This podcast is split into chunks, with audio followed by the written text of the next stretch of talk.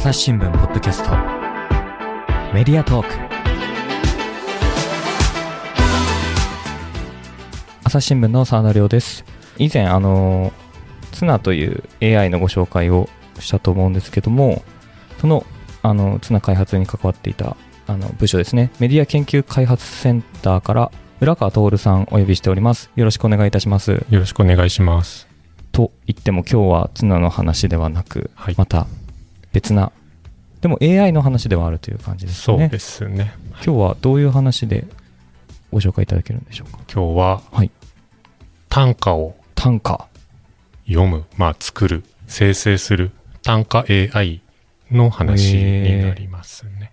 すいません。あの短歌の AI を作ってるのも全く初耳なんですけど、これって五七五七七を読んでくれるというそうですね。ことですか？そうですね。これこれはまたなぜこの短歌 AI を開発するに至るというかきっかけはどういったことだったんでしょうか？ですよね。はい。えっと、まあもともとはい。自分が、まあ、短歌が好きというか、あそうなんですね。今、えーメディア研究開発センターで自然言語処理ですね、その言葉の表現を、まあ、計算機によって処理するみたいなことをやってるわけですけど、はい。まあなんかその原体験として子供の頃、はい。万葉集とか、なんかいう和歌が好きだったみたいな、えーことがあったりとか、子供の頃万葉集読まれてたんですか？なんか中学生の頃はに国語の資料集みたいなのあるじゃないですか。はいはいありますね。あれに、えーっと、持統天皇ですかね、が読んだ、児童天皇久々に聞きましたね。えーっと、春過ぎて夏来たるらし、えー白鯛の衣をした雨のかぐ山ですかね、っていう、まあ、一首が、まあ、収められてて、はい。なんて言えばいいんでしょうかね。あの、まあ、中学生の自分が読んで、すごいこう、夏のイメージというか、がこう、鮮明に湧いてくる。なんかそれが、まあちょっと心に残っていたんはいはい。ですよね。で、えっと、まあ、すごい昔の話からし始めてますけど、はい。なんか、短いテキストで、うん。うん、和歌だったりとか、まあ、心の中とか、まあ、自然について読んでいる、えーまあ、文字化しているってことですけど、それが、せ要するに1000年以上後の未来のうんうん子供にもこう、イメージをかきたてるみたいな、なんかそれがすごい、なんて言えばいいんでしょうね、記憶媒体として強いみたいな 言い方をあえてちょっとしますけど、なんかそういった印象が、うん。まあまずあって、はい。とか児童天皇 7, 7世紀とかですもんね。のはずですよね。そうですよね。7世紀、8世紀。1300年とか400年とか 後でも。そうですね。で、まあ大学生の頃とかも、実際にその、家具山を見に行ったりとか、えそうなんですか？持統天皇め眠ってるであろう古墳見に行ったりとか、そういう、えあの、あれがあったんですけど、まあじゃあそういうものがあって、で、なんか僕自身その、えーメディア研究開開発センターに来る前ですけど、えーまあ、メディアアートとか、えー、と広告の中でちょっとテクノロジーを使った、えー作品とかアイデアはをい。形にするみたいなことをしていて、えーまあ、当時メディアラボですけど、はい。朝日新聞社に来た後ですねあのそれこそツナとか要約の、えー仕事をしながら言語モデルの応用を考えるみたいなことも、まあ、仕事の一部として持っていてうん。でそこで、えーっとなんかラップの生成みたいなことをやってたりとか、はいうん。あとことわざを生成しましょうみたいななんかそういうものを、えーっとメディアラボ時代に作っていて。うーん。なんかこう和歌だったりとかなんかそういうまあなんて言えばいいんでしょうね、まあ、和歌短歌。はい。えーで何かできないかなと思っていったのが最初のきっかけとしてあったんですよね。え朝日新聞社に入る前はまたこう作家的なことをしてたっていうことなんですか？えーっと会社としてはそのメディアアートとかを、はまあ、作って美術館で展示するみたいなことだったりとかあと広告領域ですよね。なんか、えーあるキャンペーンがあって、はい。えーそれに使うアプリケーションを、まあ、作るとかうん。あと個人としては、まあ、その美術館で展示作品を作るとかあと、うんそうなんです作品作りもやる。そうですね。あとは、ちょっとこう、まあ、技術を使った仕掛けのある洋服を作って、えーっと洋服、はい。それは、えー日本のとあるブランドを、えーと、一緒に、えーと、作ったものですけど、なんかそれをこう、ファッション、パリのファッションウィークで、えーパリのファッションウィーク。発表するとか、へーなんかそういうことをやっていったっていう流れもあって、はい。そこからこう、言葉の方に、こう、興味が向いてくのっていうのは、どういう経緯というか、きっかけみたいなのがやっぱり。さっきの原体験みたいな話もそうですけど、はい。小さい頃からちょっと、まあ、いいな、みたいな、好きだな、みたいなものを思ってて、その言葉を使った作品みたいなのも作り始めたんですよね。うん最初に作ったのが、えっ、と、意識の辞書というもので、意識の辞書。はい。えっと、これは表参道のスパイラルという場所で展示をするときに作ったものですけど、はい。あの夏目漱石の作品はいはい。を解析して、まあ、彼の言葉の使い方ですよね。それをこう辞書の形、まあ、本当に製本して辞書にして作るみたいなことをやったりとか、あとは、えっ、と、ICC っていう、これもメディアアートの、え美術館ですけど、恋人同士の LINE 上の会話、はいテキストメッセージのやり取りを解析して、まあ、映像にするとか、え、面白そう。なんかそういったものを。作っていたりして、はい。そうですね。で、まあ次は和歌とかやってみたいなっていうことが、まあまず、だから個人の興味みたいなものもありますし、はいはい。あとちょうどその頃、えーっと、まあ技術の方の話をすると、はい。GPT-2 とか、いきなり、い GPT2。きなり、あの、なんアルファベット出てきてますけど、事前学習済み言語モデルと呼ばれる、まあ、大きなまあ AI というか言語モデルがあってそれに対して、まああらかじめたくさんのテキストデータを学習することで、はいはい。まあ、ある程度こう、まあ、喋れるというかその言語モデルってどういうものかっていうと、はい。何かこうそうですねテキストの入力を与えるとその続きを生成してくれるみたいなはいはい。ものですけど、まあ、ちょうどそれがいろいろ出てきていた時期とも重なっていてでそれに対して、まあ、小さい学習データでもうん例えば何でしょうね歌詞の生成だったらはい。歌詞のデータを読み込ませるとか学習させるとかっていうことで歌詞っぽいテキストを生成するとか、えっと、そういうデモをなんかこう作ったりしていてっていうこともあって、まあ、なるほど。単価みたいな割と小さな学習データだと思うんですけど、はいをえ学習させて生成するみたいな、まあ、ことが、まあ、デモをこういろいろいじっていくとあできそうだなっていうところがあったっていうのも、まあ、そういうタイミングもありますよね。うーん、なるほど。そもそもその、このプログラミングというか、その AI の知識みたいなのは、その、もともと大学とかで勉強されてたってことなんですか？いやなかったですねなのでお完全にこちらへ来てからあ、そうなんですか。へえ。それまでははい。プログラムは書いてましたけど、はいなんか音とか映像とかそうですよね。そのアート領域の、そうですねセンサーを扱うみたいなことをやっていてはい。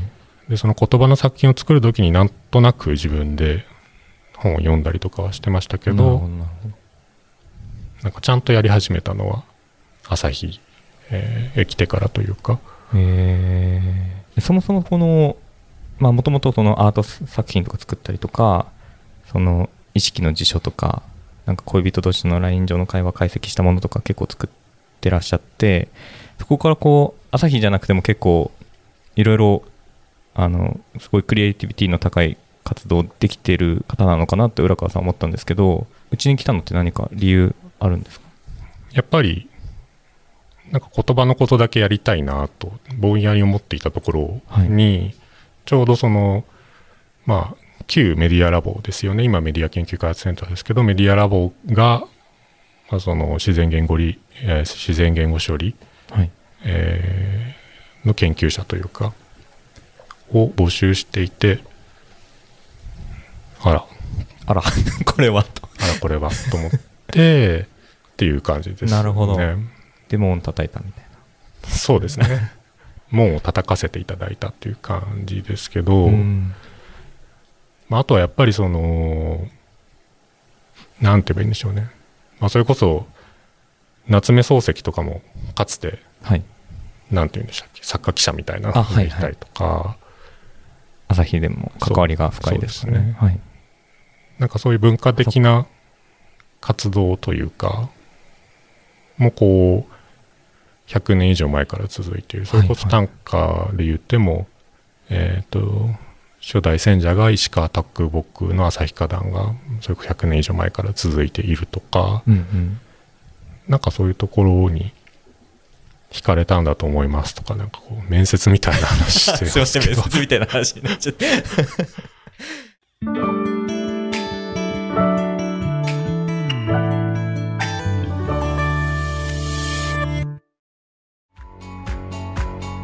私は朝日新聞歩きき。人工音声が伝える速報ニュースのポッドキャストです。通勤中でもお料理中でも運動中でも趣味の作業中でも何かしながら最新のニュースをフォローできます。あなたの知りたいニュースどこででも。朝日新聞歩きき。たった数分で今日のニュースをまとめ聞き。でもと、それで、こう、朝日に来て、言語モデルの応用をテーマにいろいろ、いろいろな試みをされると。その、その中に、ことわざを使った何、何を作ったんでしょこれはう、はい。穴埋め式世界ことわざ辞典穴埋め式世界ことわざ辞典。っていうものなんですけど、はい。これもちょうどその頃と言いますか、えっと、バートっていう言語モデルが出てきて、バーッと。はいはい。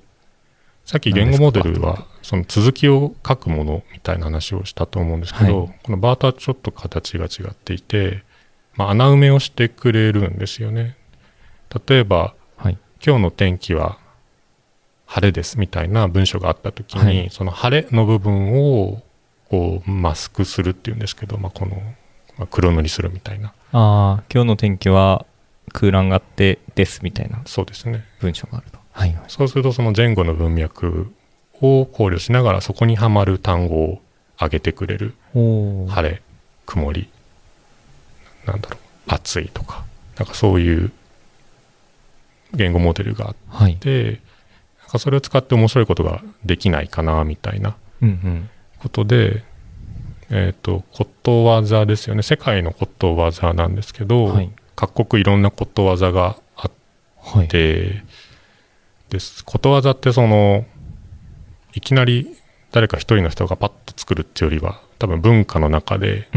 調整されていくみたいな、うん。なんかそういうテキストだと思うんですけど、でそれに対して穴埋めをして、で、日本語を学習した言語モデル、さっきのパートですね。はい。で穴埋めをさせてあげることでそれが何て言うんでしょうね別の国の、まあ、いわば別の国の文化の中で今醸成されたとおっしゃってましたけど、はい。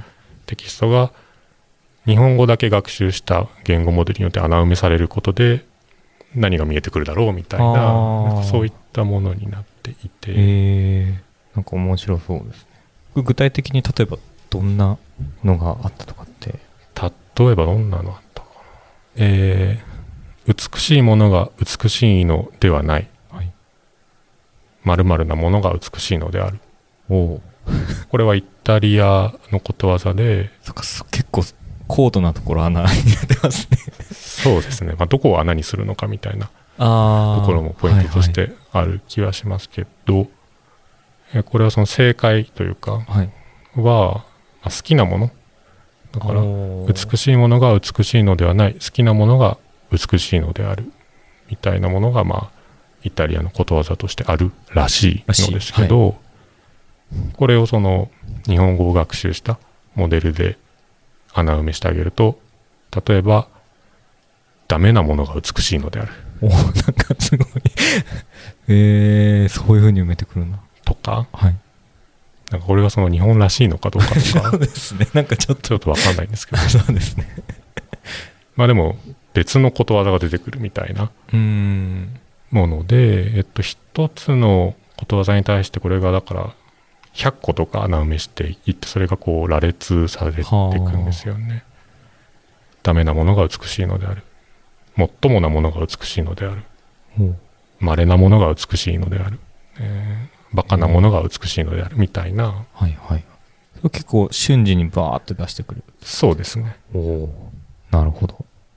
それもともと学習させる日本語っていうのは、例えばその日本のことわざとかを勉強させたりとかしてるんですか？えっと、これは、モデルに使ったのは、えー記事、朝日の記事のデータを学習したモデルで、そう、その、まあなんか、世界のことわざを埋めることで、その、世界の認識がみたいな話をしましたけど、はい。最初普通に日本のことわざでやってたんですけど、はいはい結構正解しちゃうみたいなところがああって、多分学習データの中に含まれていたのか、ああ、そっか。確かに。なのでこれやってもちょっと面白くないかもみたいなうん。ことがあったので、まあ、別の国のことわざでやってみよう。あそうするとあみたいな。ちょっとこれは面白いのかもしれない。うん。うんみたいな、まあ、そういう事例ですね。なるほど、なるほど。それで、そこから今度はじゃあ、いよいよ短歌、和歌、歌の世界に行こうという風に移っていったってことですか？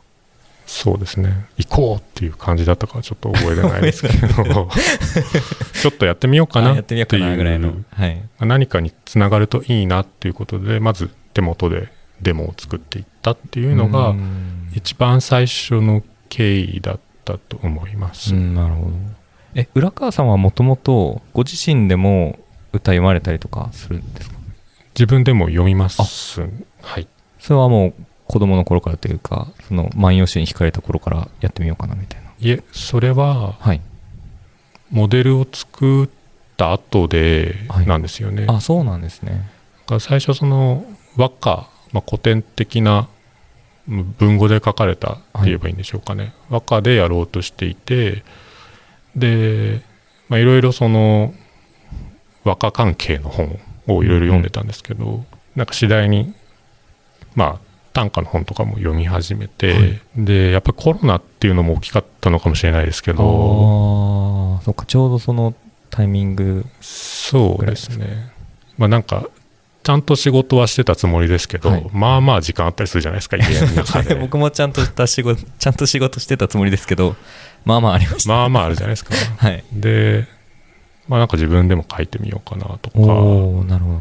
で、あとやっぱりなんかこう、割と誰とも会わないでうん。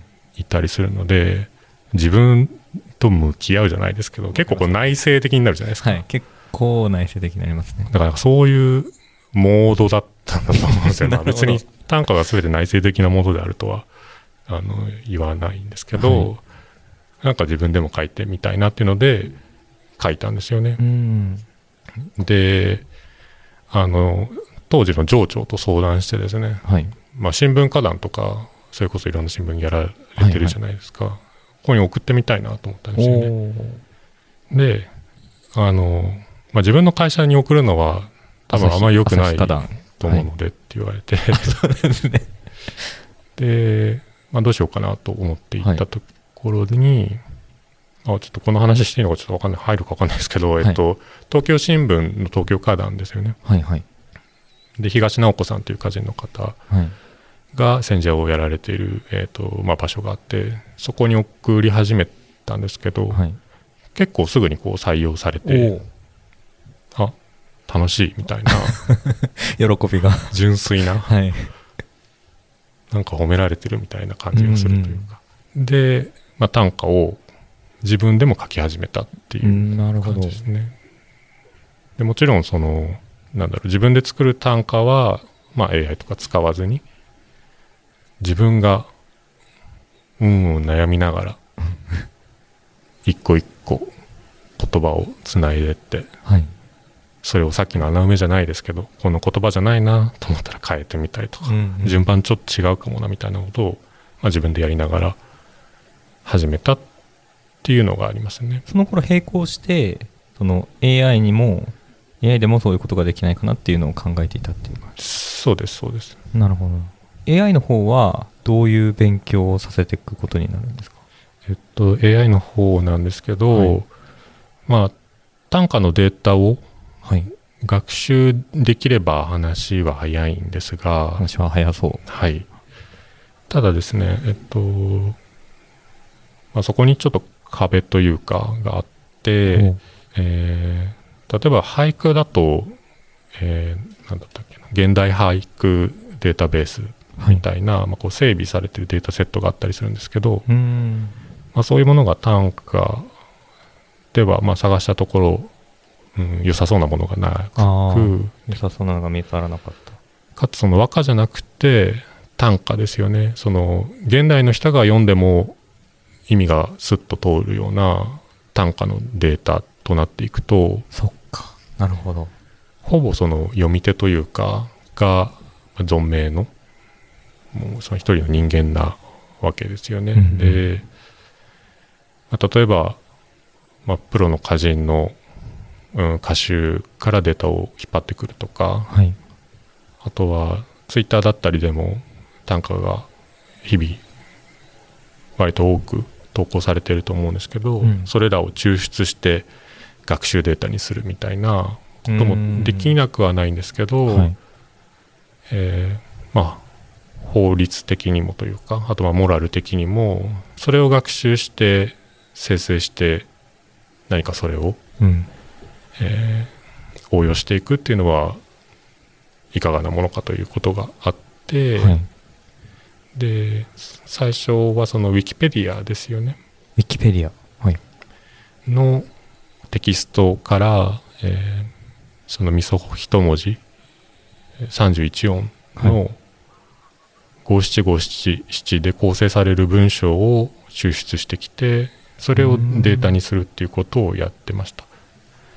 なんかこのウィキペディアからその偶然ですよね。偶然単価になっているものをこう集めるっていうことはすでにすでに偶然単価っていうプロジェクトがあって、まあ、すでにやられていたものなんですけど、へーそうなんですね。たまたま五七五七七になってる部分をそうですね。持ってくるってことですか、はい。はあはあなるほどまあまずそれを使えばその現代の人でも読むことのできるうん。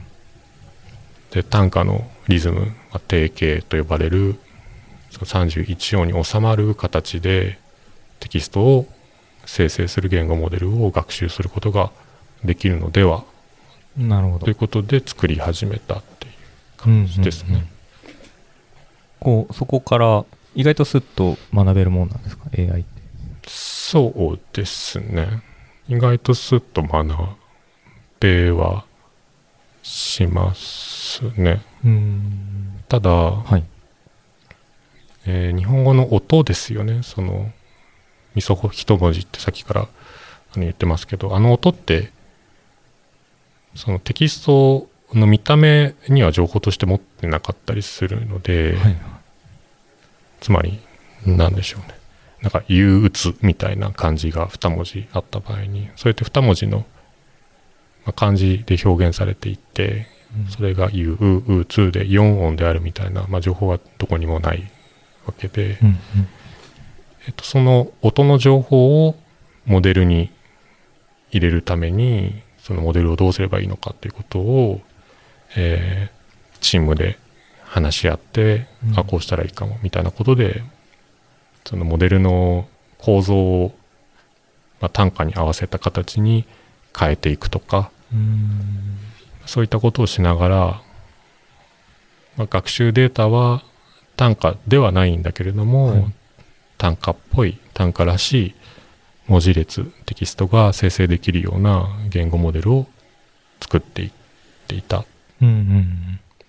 それ、その段階でも、実際にご自身で短歌作られてる浦川さんから見ても、まあ、それなりのものは作れてるなっていう感じだったんですか感覚としては。そうですねどうなんでしょうねなんか何がいい短歌なのかみたいなところはありますけど、はまあ、例えば短歌はその上の句下の句と言われますけど、はい。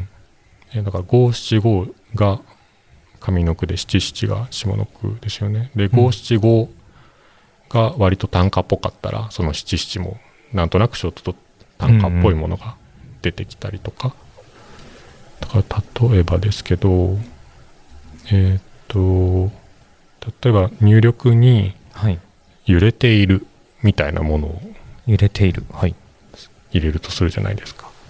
そうすると、揺れている構造物があるとする場合に限り、地震の揺れは、みたいなものが出てくるんですね。るほど。まあ、単価っていうか そ、うですね。でもリズムはある、ちゃんと五七五七七だけど、短歌というか、まあ、ウィキペディアウィキペディアみたいだから、まあ、説明文的な。なそうですね。説明口調っぽい感じが。内容が生成される。一方で、例えば、ひれあ揺れている光の中で、みたいな、はいはい。さらに、まあ、ちょ追加するみたいちょっと単価っぽいかもしれないみたいな。光とか言ってるしみたいな。入力入れてあげると、はい。えー揺れている光の中で見る夢は過去の出来事あるいは早期みたいな形で、まあ、夢過去早期とか、まあ、さっきよりはちょっとちょっとそうですね。ぽいな。ぽい、ぽくなってきて。いる。みたいな語が増えてきたりとか、えでもうちょっと長く入れてあげて揺れている光の中で車たちみたいなはい。まあなんかこう情景を読んでいるようなうん。形ですよね。そうすると、えー揺れている光の中で車たち、人間が歩くようにも見えるみたいな、おー。まあ、あら、比喩、比喩使ってきたみたい比喩なの？みたいな、比喩してるみたいな、ちょっと、その入力によっても変わってくるってないうところはありますけど、ただ、じゃあこれが単価と言えるのかどうかっていうところだと。どうなんでしょう？うんっていうことがあったわけですよね。なるほど。朝日新聞ポッドキャスト。メディアトーク。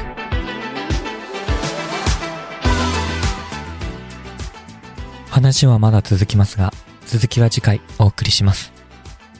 はい。ということで、単価を読む AI についてメディア研究開発センターの浦川さんにお話をお伺いしてきましたが、浦川さん、はい。この夏に何やらイベントを開くと？そうなんですよね。はいはい。えー、田原町×る AI 恋の歌会おということでですね、はい8月6日、これはちょうどサラダ記念日の1ヶ月後になるわけですけど、8月6日に、えー六本木ヒルズのアカデミーヒルズという場所で、はい。えー田原町さんをお迎えして、えー短歌と AI の、まあ、付き合い方とか未来とか可能性みたいなことについて、面白そう。歌会をしながら考えていくみたいな、まあ、そういったイベントを、えー企画しております、でですね短歌と参加者を、えーそれぞれ募集していて、はい。えーで短歌が実は2つ、えー募集できるんですけれども1つは、えー田原さんの上の句「初夏の光とともにやってくる」これに続く下の句を読んでいただいて、うん。えーご応募いただくと、えーそれからもう一つが恋の歌会ですから恋の歌ですね。お恋愛恋の歌を、えー皆様にこれは自由にえー読んでいただいて、えー送っていただけたらなと思っております、はい。はい、で、えー、と募集の日程ですけれども、うん。実はその短歌と参加者に関してはもうすでに募集が、えー始まっています。受付中で、えー短歌の方が7月15日締め切りです。で参加なんですけれども、えー、と会場とオンラインそれぞれ分かれていて。オンラインもあるんですね。はい、会場の方が今、えーもうすでに受付を始めていてこれが7月24日、えー締め切り、えー130名ですかね、はい。えー応募を受け付けておりますで、えーオンライン参加と言いましたが、えーこちらが7月6日から募集を開始して8月3日、えー締め切りとなっておりますので、うん。えー当日来られないという方もぜひこちらでえーご応募いただけたらなと思っております。これ応募した単価は田原さんが目を通してくれたりするんですか？はいそうですね。全ての応募作には、えー目を通していただいて、えー当日入選作を発表するということになっておりますそこに同じテーマで読んだ AI の歌も出てくるということなので面白そう。まあ、その AI が出している歌と人が読んでいる歌を比べながら、あの人間について例えば考えたりとかうんうん。送っていただいたあなたや私についてより考えることができたらなとえー思っていたりします。うん。ぜひ皆さんあの挑戦してみていただければなと思いますよろしくお願いします募。集先のリンクとかは、えー概要欄の方にですねあの貼っておこうと思いますのでそちらからもチェックしていただければなと思います、はいえー浦川さんありがとうございましたありがとうございました。リスナーの皆様最後まで聞いてくださってありがとうございました。今後も番組を続けるため、ぜひお力添えいただければなと思います。ご使用のアプリからメディアトークのフォロー、そしてレビューもですね、できればお願いできればなと思います。また、この短歌を読む AI 含む番組へのご意見、ご感想も募集しております。概要欄のフォーム、ツイート、メールなどでぜひお寄せください。朝日新聞ポッドキャスト朝日新聞の真田亮がお届けしました。それではまたお会いしましょう。